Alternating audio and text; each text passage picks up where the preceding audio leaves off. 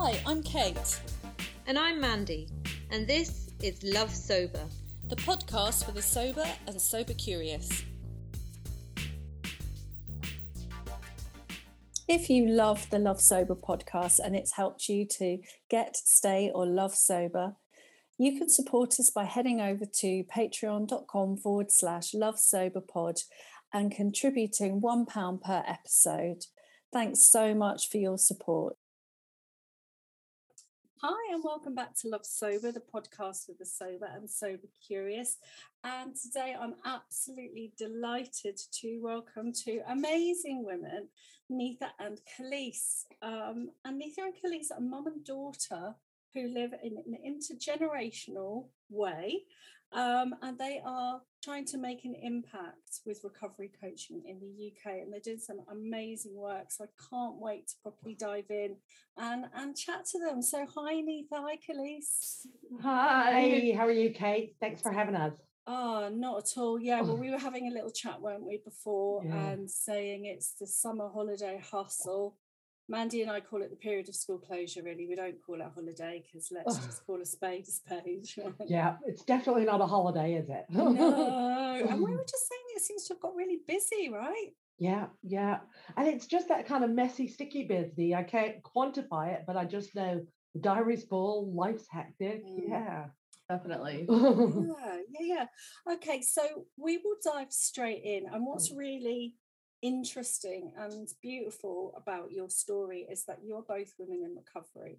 And so, what we're going to do is we're going to kind of cover the same ground with both of you because you mentioned to me, uh, Neetha, that it's a bit like two sides of the same coin. Different, two different sides of the same coin. Yeah, yeah. that kind of thing. So, I think it would be really interesting for listeners to kind of get both your perspectives on your yeah your recovery and your experiences of it as mum and daughter and as yeah, a family. cool. so um okay if you're happy to dive in we'll start with Khalees. Tell us about your decision if you don't mind to go alcohol free um so i think that you know what honestly at the very end i didn't want to give up my lifestyle the patterns the drinking the the I think it was the overall lifestyle. But um, there were many situations that had happened that had led me on my road to recovery.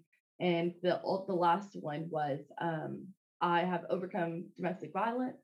I had um, gotten beaten up really badly. I'd lost my apartment. Um, I mean, I was I was in and out of jail. Like it was just chaos. You know, I wasn't a parent at that time um, it was just very much overwhelming, chaos, dramatic. And I'll never forget, you know, mom and I, we talk about uh, the moment when she set some boundaries.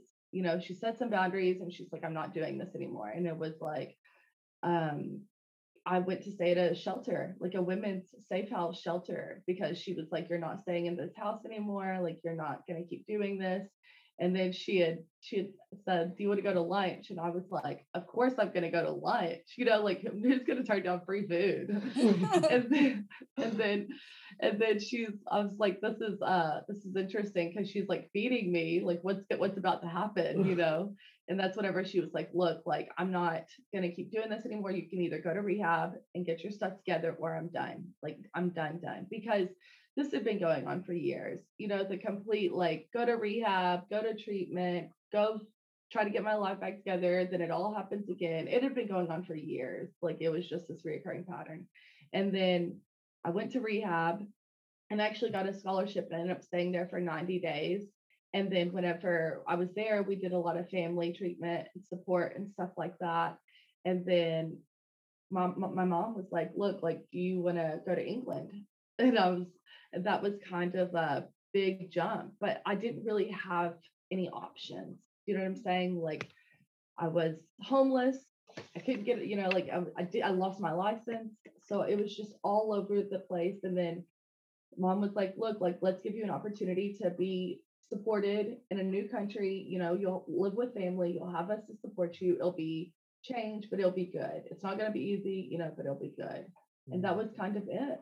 And that mm. was and ever since then it's just been ongoing. And mm. and now i couldn't think of anything different you know what i'm saying? But ultimately i didn't want to get into recovery and then it just kind of happened. So when was that? Take us, give us a bit of a time. so that was 2018 i'll be four years in recovery in, on Feb- in february at the beginning of next year Well yeah done. And it's really interesting, isn't it? So that was all in the States. yeah And this is something that kind of perhaps we'll meander into in terms of the difference in terms of the UK and the States. So you could go to rehab, that was available to you. Yeah. Um, and also, then it, it sounds like that there was this chance to just start afresh because there weren't the support networks around you there. Yeah. So, Well- so, so go on. Well, there, I mean, there was support like networks. Like, don't get me like, there's tons of opportunities to find recovery in Texas. I mean, I lived in Texas, and there's Mm. sober livings, there's intensive outpatient, there's day programs, there's all of this stuff. But I continue to be drawn to the same crowd. You know what I mean? That's doing the same thing. I bartended everything. Where me breaking from that and moving would would have only it was the only thing I feel like would have to happen to break that cycle. Mm, Yeah, was it. right. So it really had to be a clean, yeah, a clean start. And mm. so, so Neetha, you were living in the UK at the time, were you? yes, yes. Uh, living, working here, and then you kind of um, we joke about a mother's intuition. In my case, goes about four thousand seven hundred miles, because I was sitting at a meeting in Reading, and I just had that gut feeling something was wrong, and um, so I went googling and calling, and I found her in a not very good position on a Google search, um, and she'd been arrested for DWI, and um, I knew it from all the way across the Atlantic Ocean. And so at that point, we just realized we had to really intervene. Something was really wrong. Mm, So we spent, my husband and I spent 18 months flying back and forth to the States, um, kind of put our jobs on hold, put everything on hold, and then really decided at that point um, we either had to go all in or find another option because um, there was a little boy involved mm, and he needed safety, security, um, you know, options for family. And if we didn't step up, then I don't know if anybody would have. Um, so we did. And we really wanted to keep Khalees and our grandson together and have that whole family thing. And so this was the option, you know, if she got help, we'd give her that option. Um, and she had a choice. But one of the things we learned was it always had to be a choice yeah. you know and when Khalees refers to those boundaries at the beginning you know i'd say we talk a lot about recovery capital and i'd say i probably spent 18 months building that recovery capital Mm. to learn and have the confidence to set healthy boundaries Mm. and it didn't come easy you know Yeah, as a parent, I'm. Ju- I was just listening to that and thinking, wow, that's such a tough thing to Yeah. get to that point where you say Yeah. to your child, "Okay, that's you know, I can't, I can't do this anymore." And and you know what? Like we've had, you know, mom and I, because we talk, you know, we we live together, we talk all the time about Mhm. stuff. And I'd asked her once, I said, like, what, like, what made you get to that point where you could say, like, this is it? And she said, it was really interesting because she said I had to learn to accept the consequences of making that decision. And that could have meant that yes, you got recovery, but that also could have meant that you went back and something could have really happened to you. And she was like, whenever I could accept the consequences of me making that decision, only then like could I make that decision. That's so interesting, isn't it? Because that goes back to your then your recovery, Neetha, Mm, and that yeah. because from the outside it looks like right okay so i made a decision but like you say if you dig a little deeper there is so much work that goes into being able to say that and then like you say to be able to accept live with the consequences. And it was literally and it wasn't just me um you know what i learned through that 18 months of getting the skills and the confidence to do it was it had to be my husband my mom um, me we all had to come to an agreement we could all live with Mm. then we all had to have the ability to be firm and stand in that so it's really interesting Khalees and i when we talk about two sides of the coin Mm. We can talk about the day that I told her either you cannot stay here in my mom's house, you can go to treatment and we will help get you there.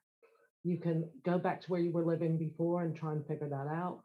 Or you can go to a safe house for women who've been in a domestic violent relationship. And, you know, we had to sit as a family and say, these are the four options. Does everybody agree? Can anybody come up with another option we can give Mm. her? You know, okay, now can everybody live with all of those? So if she chooses A, B, C, or D, can we all support that and just let it go if it's a case of let it go? And when we dropped Khalees off at the domestic, but well, we couldn't take her to the shelter. It was a safe house. We went to a police department and they meet you there. And Khalees says that I was standing firm. I gave her a hug and she said that I felt firm. Well, And then I didn't think she was really going to do it. Oh. I really was like, this is a test. She's just Yeah. she's just saying she's gonna drop me off. She's not actually gonna do it, you Oh. know. Like so, I'm like, no, it's okay. I'll go along with this. You know, we'll go ahead and ride up to the police station. And then like whenever we got there and the police station's there, she gave me a hug, and I'm like, this is real. Oh, Like- moly, yeah. Whoa. But on the flip side of that coin, she said I was firm. And we drove around the corner after we dropped her off, and I broke into a million pieces. And I sat in the car at a stop sign in some pine trees, and I sobbed those kind of heart wrenching sobs that a mama cries in desperation. Mm. And I prayed it would be the way that she found a new path. But that was not easy for you, for me. But I think that was a pivotal moment where actually setting healthy boundaries and sticking by them. It was the first time we've done that. Yeah, that's what I was gonna say. It was the first time where I was like, oh, like this is getting real. Like she's not playing anymore, you know, like because I had been, like I said, I'd been doing this for years where I was like, ooh, like this is a game changer. You know what I mean? To have somebody say no and like stick to it and not put up with me, you Mhm. know, in my Not pay the rent, not offer to bail her out, not offer to do any of that other stuff, bus ticket, buy a car, none of it. Treatment, domestic violence shelter, or your own way. All your choice. You know, and it was tough. Yeah, yeah, and I, I you know, that whole thing from parenting as well. From um, before we move on to your recovery story, um, Neva, but I, it sometimes it's really difficult, isn't it? Because it's an evolution, and you Yeah. get into those family. That's why it's a family issue, right? Because you get into those making it kind of work getting by and Yeah. is that what you know that that line between well what's enabling what's protection that's a really fuzzy line and it can go so i'm really interested to to to hear about you know your your recovery um and how that segued into you being able to set those boundaries basically Wow. So it's, I mean, I have a long history in substance abuse, um, both my own personal, you know, experience with it. I've worked as a licensed chemical dependency with it. And everybody said to me, but you should know how to deal with this. You've been a professional, you've done your own, you've had your own recovery, you know, for a long time. And I was like, but when it's your child, I don't have the t-shirt for that and it's just it does no matter how much I, I believe no matter how much time a person has in recovery like me is irrelevant when it comes to dealing with a child. I may have some tools but you can't there is no way to quantify that emotional impact you know? And when you talk about the line between enabling and supporting for me that line became survival you know it was Mm. purely about how do i just survive, not fall apart today, or not feel like I'm walking on eggshells, or believe that I can make the right decision. You know, and so when it all started, I'll never forget. Somebody said, "You really need to go to a mutual aid meeting for families," and I kind of went, "Oh, not again." You know, I don't want to start over with a process like this. But in the back of my head, I knew we had to start this somewhere, and it had to start with me. You know, um, and so, kind of, that whole family recovery piece is so interesting now looking back on it. Because I know I went to the typical 12 step family fellowships, but I also went to grandparents raising grandkids support groups. I went to um, literally uh, things like just taking the time to go to a spinning class was a critical part of that period Mm. because somebody said to me, if you don't take 45 minutes just to not think about this during the day. So 23 hours and 15 minutes of the day was what's going on with my daughter? Is she going to be alive? Will I get a phone call? So for 45 minutes every day, going in a really loud spinning studio, no phone, just loud music and me pedaling my little, it actually started that cycle of being able to separate time, Yeah. you know. And also I started to treat my mobile phone like it was attached to the kitchen wall, like an old timey phone. Yeah. you know, because I was just too responsive all the time, Yeah. you know. So just learning some of those little bits and skills to start to create, you know, my Well, mom. Interestingly, sorry, I was just going Go to say ahead. just before because I'll forget, but very interestingly, you know, when we talk about boundaries, people, you know, there's those internal boundaries and external boundaries. Yeah, And so often we have to start with the external ones, yeah. don't we? Because we don't have the inner ones. So you Mm, setting time boundaries and tech boundaries was a way Yeah. into setting your internal boundaries by the They were the first two things that were physical commitments to myself Mm. to allow some space for the first time in years around this. And I think, you know, I'll never forget one day Khalees called me and she called like eight times in a row and I didn't answer. And, uh, you know, so when I finally went to the kitchen to pick up the phone that's attached to the wall, you know, um, I said to her, you know, she said, Well, what are you doing? Why didn't you answer the phone? And I was like, kind of in the middle of the Walmart parking lot, buying a gift for a five year old's birthday party that I completely forgot about. And now just been informed I have to go down this really big slidey thing because that's what I need to do. Um, so, really sorry, I'm not available instantly. And I think it's also a life lesson. You know, we, we're in that age where people expect a response immediately. Oh yeah. And very much so if you have a child that's in the middle of substance or alcohol misuse, they very much expect a response Mm. immediately. So Yeah, because it's so reactive and chaotic Yeah. and yeah, yeah. Yeah, yeah. And it's just even now, I mean, you know, I still stay in contact with that group of people that were the first group to support me. And I couldn't find a support group like that when we came to England. And so it's quite funny because I they used to put me on FaceTime so I could go to the meeting with them in Texas. And it was just like a standing joke that the phone was in the chair and somebody had come sit on me during the meeting, you know. but that was that connection and community that because I could not have it here, those people even found a way to make it work, Mhm. you know, so I could still get that support from here. Yeah. Mm. And it's, you know, my mom went to some 12 step meetings for family members at 78 with her little book. We all had to buy into that. Mm. We all had to agree, you know, and even more so now there's five of us living in one house, four generations. We say we're from eight to 80 and we have something for everyone. We could move that. into we could move into any neighborhood and we would have something somebody would. who could chat to the neighbors. yeah, I love that. It's like, yeah.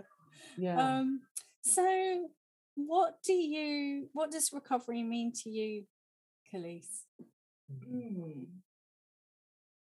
I think I feel like well, you know, I think it's just too like I'm continuing to grow and learn and things change. So I would just say like recovery is an ongoing journey, like, Mm. but it's for progress. I mean, it's I try not to overcomplicate things, Mm. but it is just that continuous journey of being a better person. Yeah. Mm. And what right and thing. what made I mean the the this time what made it stick and what makes it stick for you? I think what Mhm. makes it well, what like what t- what really made it stick was um being being in a in a family like household. I have to say, like I never did that in my past. I mean, I didn't grow up in a you know white picket fence household either. I, I wasn't raised like that. So then to be like in a family, which like I said, it wasn't always easy. Still not always easy at times, but to have somebody call me out on my stuff sometimes, you know, and not sugarcoat things and set boundaries and keep me accountable and like, you know, and there, we have so many like inside jokes in our house. Like I felt the need to ask mom about everything, and she'd be like, "Well, did you Google it? You know, did you Google it?" So now that's like a thing in our house. Did you Google it? Because I just didn't know how to do anything on my own. You Mm-hmm. know, even like and paying bills, you know, or checking the mail, scheduling a doctor's appointment. Like mom's had to like walk me through some stuff because I didn't do that stuff. You know, the mail was stacked up whenever I was in my in my past. But I think too, just having that support, that family support has been the best thing for my recovery. And that's like really what's pushed me through it. And today, like, you know, I hang out with my nana and like I Mhm. have date nights with my son every Saturday. And it's Oh, just lovely. Mm. Yeah, like I'm I'm happy to be a better person today. I'm happy to be an active participant in my family today, Mm. be a better mom and granddaughter and daughter. And that's that's good. Yeah, yeah, it's beautiful, isn't it? And, and what I mean, what the piece that I'm trying to think about is so when you were little, were you not in recovery, Khalees, uh, Neetha? So how was your how were you impacting on, do you think, on Khalees in those years? Oh, so Khalees was Khalees lived with her stepdad, with her dad in Texas. So I wasn't in that household as a youngster. And so, you know, it was just, it was trying, you mm. know, because due to circumstances, I ended up being in England and it was like she'd come here, we'd go back and forth. But I, you know, we talked, lots of people talked about is it a family inherited thing? Mm. How does this happen? And, you know, my dad committed suicide when I was really young at three, and I didn't have a relationship. And I know there was probably drugs and alcohol involved in that. I had my own issues with drugs. You know, then Khalees's dad was an alcoholic. Mm, And, you know, and then so we are so conscious about breaking the cycle and the impact all of that has. I'm grateful I found recovery early. And I think, you know, I could you can remember uh, probably, gosh, five years before she found recovery, I'd taken her to a meeting just Yeah. to go with me. I was like 17 years old, You know, you know. and it was just you know this is part of life you know and just experience it and so i think there was always an awareness but even still with my recovery journey with me being trained as a counselor it didn't matter no. you know and that's what i wish parents realized is that it doesn't matter if you've got all the money in the world if you- you're being the best parent football games scheduled activities full Yeah, of love great 100%. meals it does not matter so parents don't beat yourself up you Yeah, I really agree with that as well. And I, uh, I was interviewing Irene Lyon, who's amazing. I think she's Canadian, um, and Mm. she works with the nervous system. So she's, Mm. she's a scientist, really. And so she looks at how that's inherited. You know, it's basically Mm. we inherit our basic physiology, our vagus tone, our vagal tone, with from our parents, our early bonding experience, etc. And they and she said something beautiful, you know, she said it's sort of everyone's fault and no one's fault. Mhm. This intergenerational piece, it's like we have more knowledge now Mm. about how to to kind of do things. But I think that you're right. I mean, and in my own experience, there's a big narrative, especially for moms and women in mm-hmm. the in the sober communities, Yeah. that okay, it stops with me. It 100% stops with me. And it's like I always go, it, it might not. Like that's an Yeah. awful weight to put on yourself, especially when there's could be trauma, intergenerational trauma, there could be neurodiversity, there yeah all manner of prevailing winds. It's a lot to say that you can control in your family, right? It might not end with us, and that's but we I can and do some control healing. anybody else it doesn't work Yeah, you know? It just doesn't work and you know and i just think it's so important i really believe the difference was irregardless of anything in my past if i didn't have any personal experience or any professional training i just think no matter what it started with me realizing i had to be educated as a mama yeah, about what was going on and i had to really start to take care of myself because if i couldn't take care of myself i couldn't flip and take care of anybody else yeah. It's so You know. true, isn't it? And in these, you know, we're we're um look well, most of our work, me and Amanda's about really coming from our own experience of when motherhood impacted on our mental health and, and Mhm. the, the, you know, and the lack of support and the, Yeah. dare I say it, the patriarchy and the systems breaking down and all the rest of it led us and so many other women to some kind of crisis, you know, um, whatever that whatever that might look like. And I so I don't think it can be repeated enough to women and to mums that that self-care piece like you said my spinning class that boundary that time out was a linchpin for your survival and we're not talking about i mean we could be talking about bubble bath but we're talking about self-leadership self-survival stuff that women are having to get I call bullshit on the fact that it's selfish because we're It is when when when you if you have a child that's suffering Mm. from like mental health or any substance misuse or anything, if you consistently put yourself last on the list, you will not be able to do anything to benefit your family. Mm. You have to put yourself on the top of that list and make the time for the education, the support, the time for yourself. When I did those things, things started to click into place. Mm. And I'm not saying it was easy. There were tears cried every day, but it became manageable and I had somebody to call, you know. But when we sit last on the list, it doesn't help our families. No, no. And it is it's so interesting, isn't it, from you now, Khalees, because now you're a mama, mama. Yeah. And so I'm I'm quite interested in this whole because it looks from the outside. So you've gone from that kind of nuclear family or even like solo parenting situation through to nuclear families, through to extended families, which is like going like backwards in time. I'm really Mhm. interested about what work and I love that. I can I can see a future in that. Yeah. what what kind of works for you all in terms of recovery as a whole family? Um, honest conversations. I think too, and like um making time like you know, we live together. We all need time for ourselves. You know, mom needs time with her husband. I like to have time with P, my son. Um, I like to have time with Nana, but we also need our own individual time. So like respecting each other and having space and like honest conversation. And we do talk a lot, like very honestly. I mean, even, you know, with my son, like he knows about recovery coaching. You know, we talk about recovery in our house. He Mm. he once told mom about um, the McDonald's toys. Oh, he watched a cartoon once and it had all the abandoned McDonald's toys were meeting under the in the McDonald's basement and they were all having a fellowship meeting to deal with their abandonment issues about being abandoned Happy Meal toys. And he calls me into the living room and goes, Hey babes, look, they're having one of those meetings that you and mommy go to. I love So- it.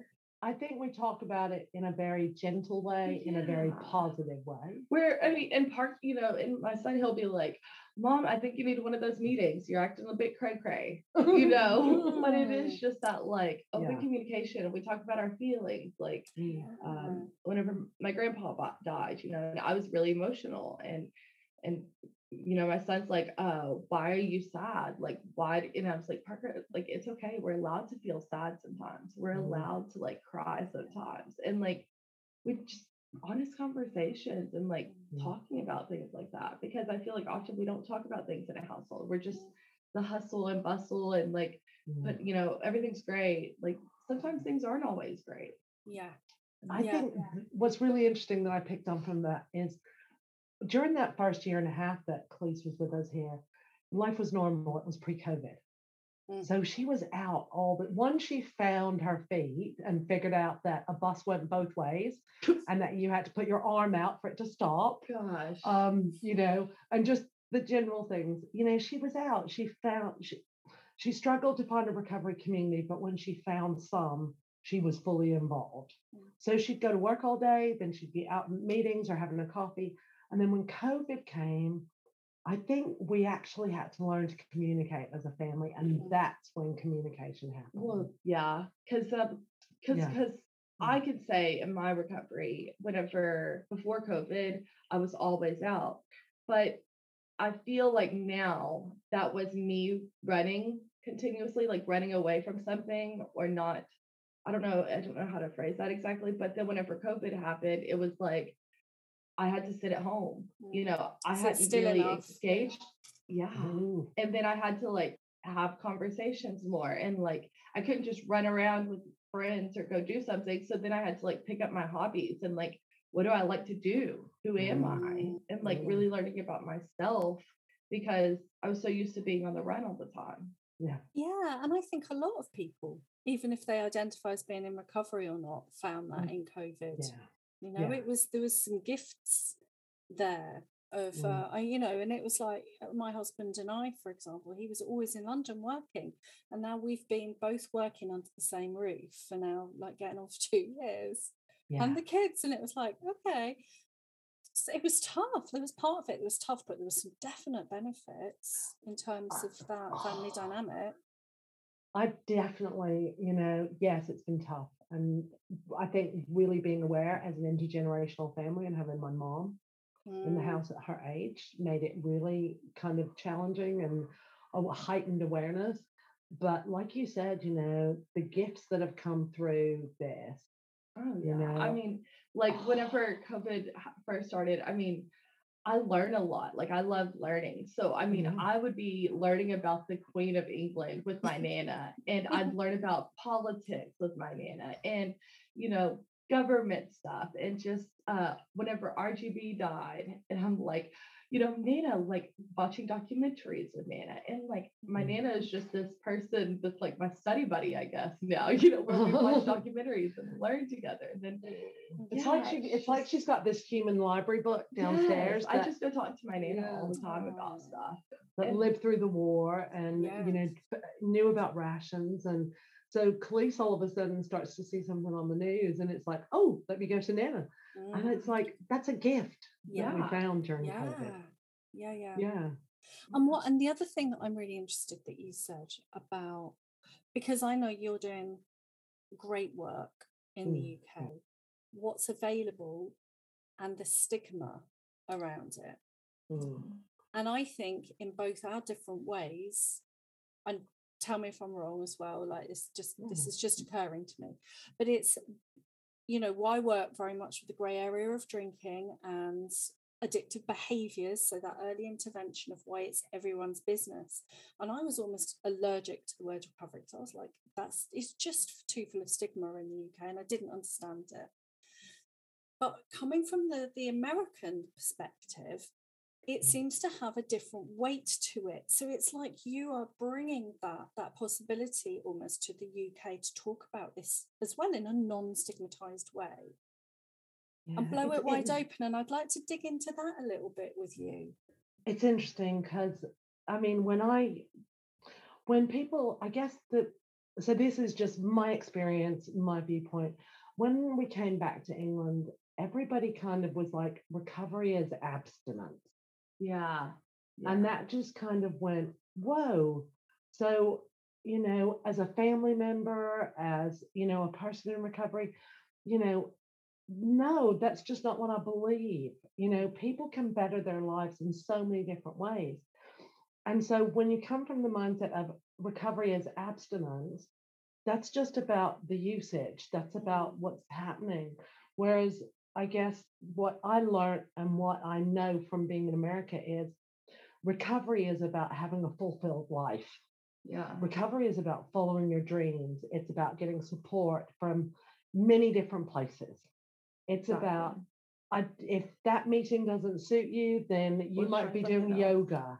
You know, that if you're if you want to call yourself a person in recovery, if you want to refer to yourself as a recovered addict or alcoholic, if you just don't want to say anything and say, I've had some troubles and had a good life, all of that's recovery.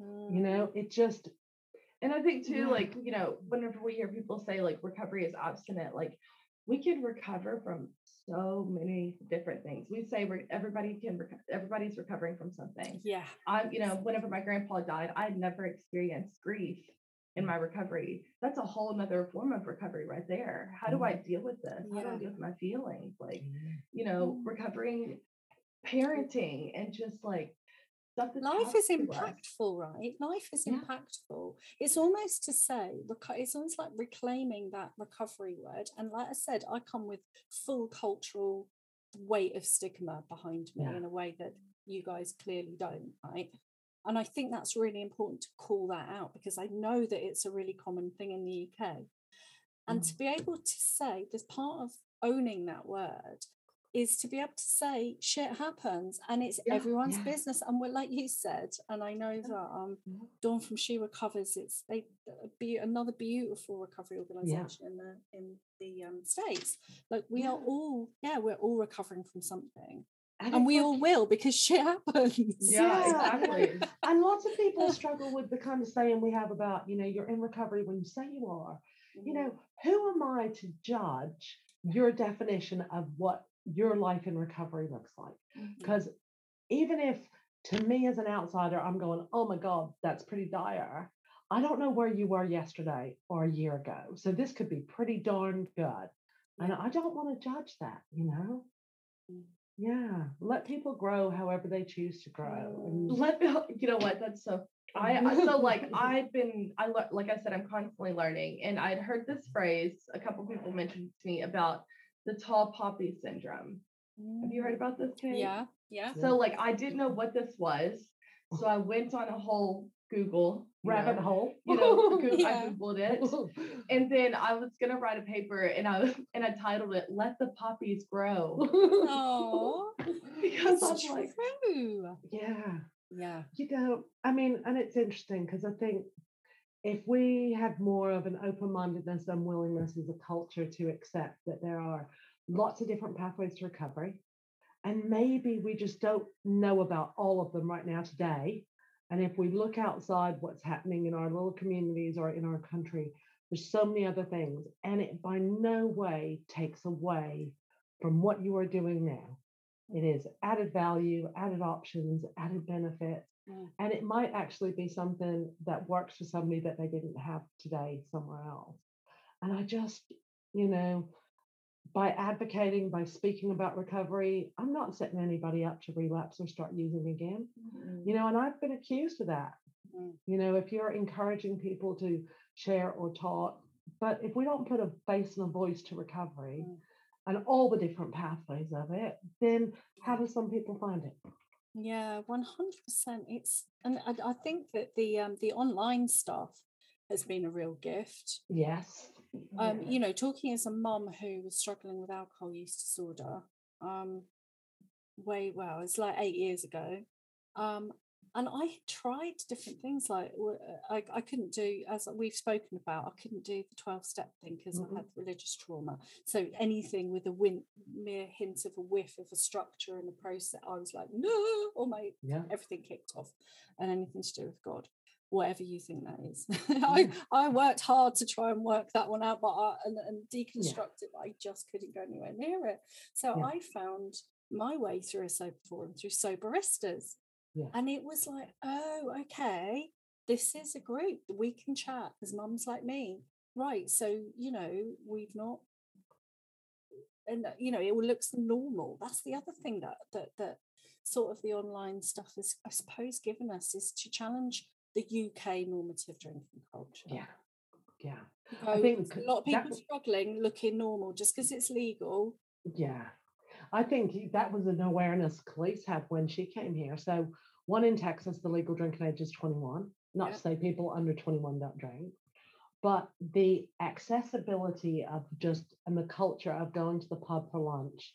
You know, Oh, I was in that- shock. Like she- I was so in shock. Like I was like, what are y'all doing? And then just the way that bars and y'all's pubs and just like it was just the drinking culture I I'd never seen. I mean, don't get me wrong, like everybody, you know, a lot of people drink in Texas, but I just never seen it so Mm. extreme. Like I was just, what is going on here? It was like shocking to me, Mm. you know, really shocking. And I think part of that shock comes from seeing such young people available to buy and drink in venues, whereas kind of three years isn't a big difference, but Yeah. it is a difference in maturity levels, brain. Not to say everybody at 21 is mature Well, by I just, any means. I mean, I can tell you, I it was the first. I was working at a little coffee shop, and we had gone out to dinner for something, you know, like staff. And then a girl ordered a drink, and I was like, "You can't have that. You're too young to drink." you know, like I literally was like, "You can't have that." And she I was love like, that "Yeah, boundary there. You're doing Yeah. the boundaries. And she looked like a child. Like Yeah. she really, I thought she was, you know, well, she was really young. Yeah. Yeah. So it just is that there's a whole cultural difference.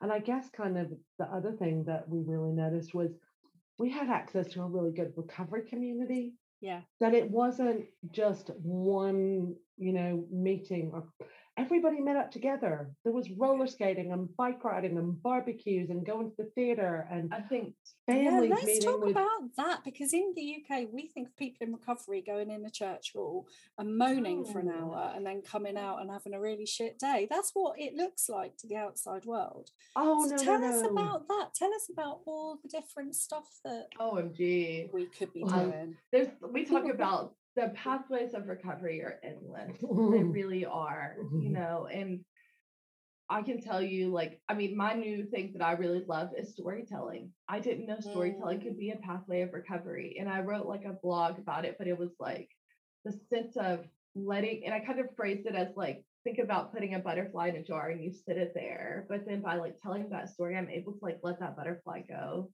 It's Mm. like a sense of like releasing all of Mm. the stuff that's because yeah, we we talk about it, but it just ends up sitting there. And Mm. then you know, like I paint, and then we talk about uh there's events, and there's just all sorts of stuff like going on. It's just Yeah. roller skating, swimming, Yeah. hiking, canoeing. Uh, I think Yeah. for me, it was kind of like, you know, there were places that had literally probably six or seven different mutual aid meetings, would all use that venue to meet. But they would then hold, you know, a barbecue where everybody from all those meetings came and met up and brought their kids on a Sunday and just chatted. It was, you know, it wasn't, oh, you belong to that group. Mm. You know, there was um, yeah. uh, there's an organization called Recovery Rollers. So you get on your bike, you meet on the bayou, you ride your bike, you just go have some fun. And I guess the bit for me that made the difference was recovery communities and that I was exposed to in Texas and around and through Connecticut. It's people who are not in recovery are also involved.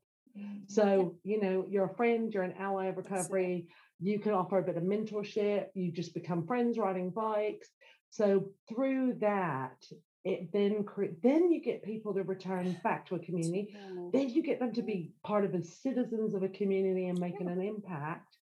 And it's just, you know, this kind of It's like you right said, there, isn't it? That's it. That's the connection. It's that's like it. that's That's it. what's missing here.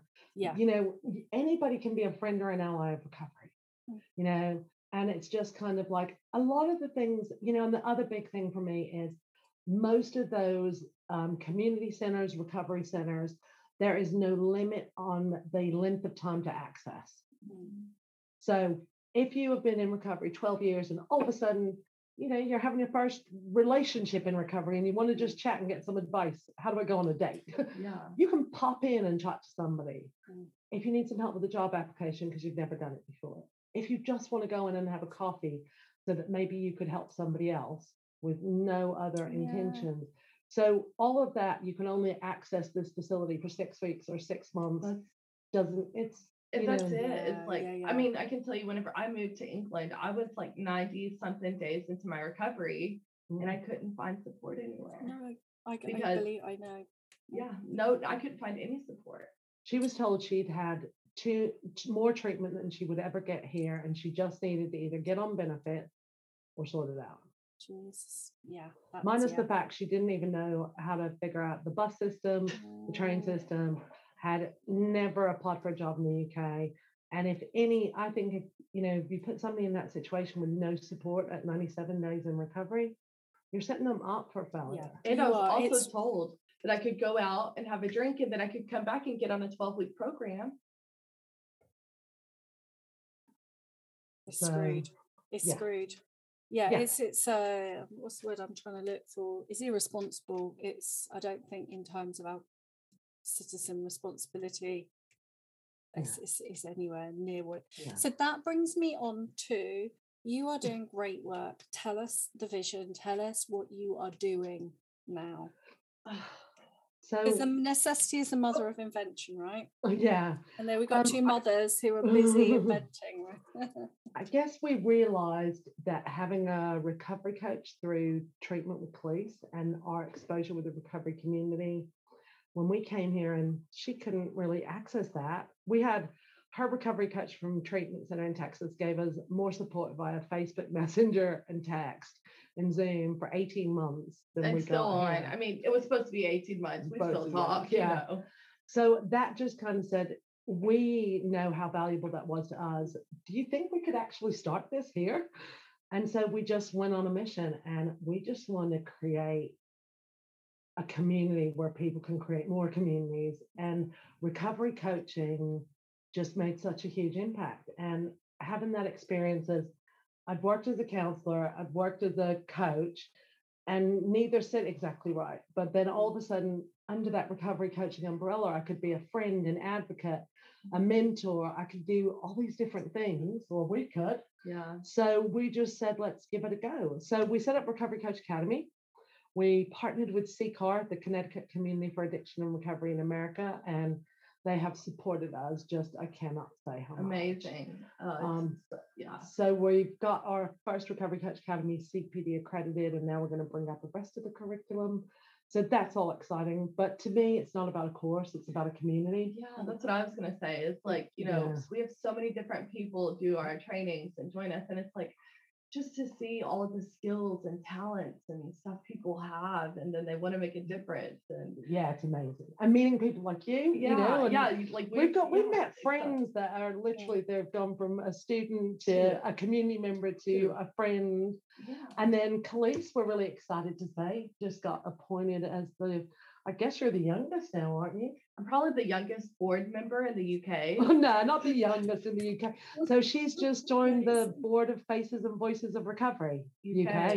Oh, wonderful. And so we are working really hard to support them. And Khalees has just spent the past two weeks probably in computer hell trying to type everything up and get it ready because we're trying to do 30 free events for Recovery Month over the whole month of September. So we just want to, and it was a way for us to bring people who touched our lives in America hmm. to England, as long with all of our new amazing people we've met, and kind of say, here's a 30 different pathways to recovery, here's Yeah. 30 different people. Just get a taste because recovery is global. It's not in our little community, in our little country. Let's just spread the word any way we can. So And I think too, like, you know, we talk about this stuff all the time. We're so passionate. We love it. But like sometimes people, you know, for us to say it's one thing, but whenever we're like, look at all of these amazing people, come Yeah. try it out, then Yeah. it's like it gives it just opens a door for people to have options and try something new. Yeah. So we're just, you know, as long as we can keep the light bills up, keep the light bills paid and do all that, we just want to build a community. And that's and the other thing. yeah, yeah. yeah, yeah, and and it's just brilliant, and I and I really appreciate the work that you're doing in the UK. I think Thank you it's so much. beautiful, Yeah. and you know, and I can also from knowing you and just getting to know you, getting to chat you to you, Mm. seeing all, all the- all the other stuff. You know, I can, I honestly, I get how important community is to you, and there's an open handedness and an open heartedness to you guys which is just really beautiful and i and i see that in the recovery community do you know what i mean Yeah. i do i do see that but it's so lovely to be reminded of that and um and to know that we're creating yeah sort of this there's a Yeah. It reminds me this is not the right word especially for someone who has religious trauma but there's a there's a beautiful evangelism in speaking our truth Yeah. so that other people can find their ways you know like we were talking about shining weird lights that the other weirdos can find you Yeah. it's like my favorite quote it's just it. like so that we're Yeah. visible so that you're visible so that and other that allows other people to tell Mm. their stories like you were saying Khalees such a lot of healing for all of us like we all need to heal right we all need to freaking heal Yeah. um And I think it's just, it meant so much to us that it gave us the courage to be brave enough to try and do something to let somebody else have that. Yeah. And it's scary at times, you know, this it's a whole new world, but just when you believe in something so strongly, you power through the tough days as well. Yeah. And we just do. believe in this. We Mm. just believe in it. And the benefits of just meeting almost a hundred people like you who we talked to and they were now our friends. Yeah, if we just keep growing that little by little, what an amazing group of people that's going to be. Yeah. Yeah. Yeah. Love All it. supporting other people. Yay. So where where can people find you? oh, oh, Khalees, do you want to do your So, well, I mean, we are on Instagram, we are on Facebook and Twitter and LinkedIn at Recovery Coach Academy. And then we have our website, recoverycoachacademy.co.uk. And then all of our stuff's listed, yeah, all over. Yeah. And if you want to check out any of the Recovery Month events, they're all on recoverycoachacademy.co.uk slash Yeah. or our Facebook page. So Mhm. people can just rest, um, register for those Yeah. events. Yeah. there's just a They're all- You can come to one or all. Yeah, Yeah. take a pick. Yeah, Yeah, try something new. And I'm doing one. Yes, you are. I'm doing one. It's 21st of September. I'm really Come on, forward to that. Kate. Yeah. Um, so we'll link all that or everything in the show notes below, Absolutely. everywhere to find you. And if anyone Yeah. wants to come and yeah, check out the all of the free events over National Recovery Month. We'll put that. And if you're immediately concerned about your drinking, don't forget, just reach out, send up a flare um, to us at info at lovesober.com or just check out all the other online groups that you can find and just know you're not alone and we will see you next week for more chat. If you love the Love Sober podcast and it's helped you to get, stay, or love sober, you can support us by heading over to patreon.com forward slash love sober pod and contributing £1 per episode. Thanks so much for your support.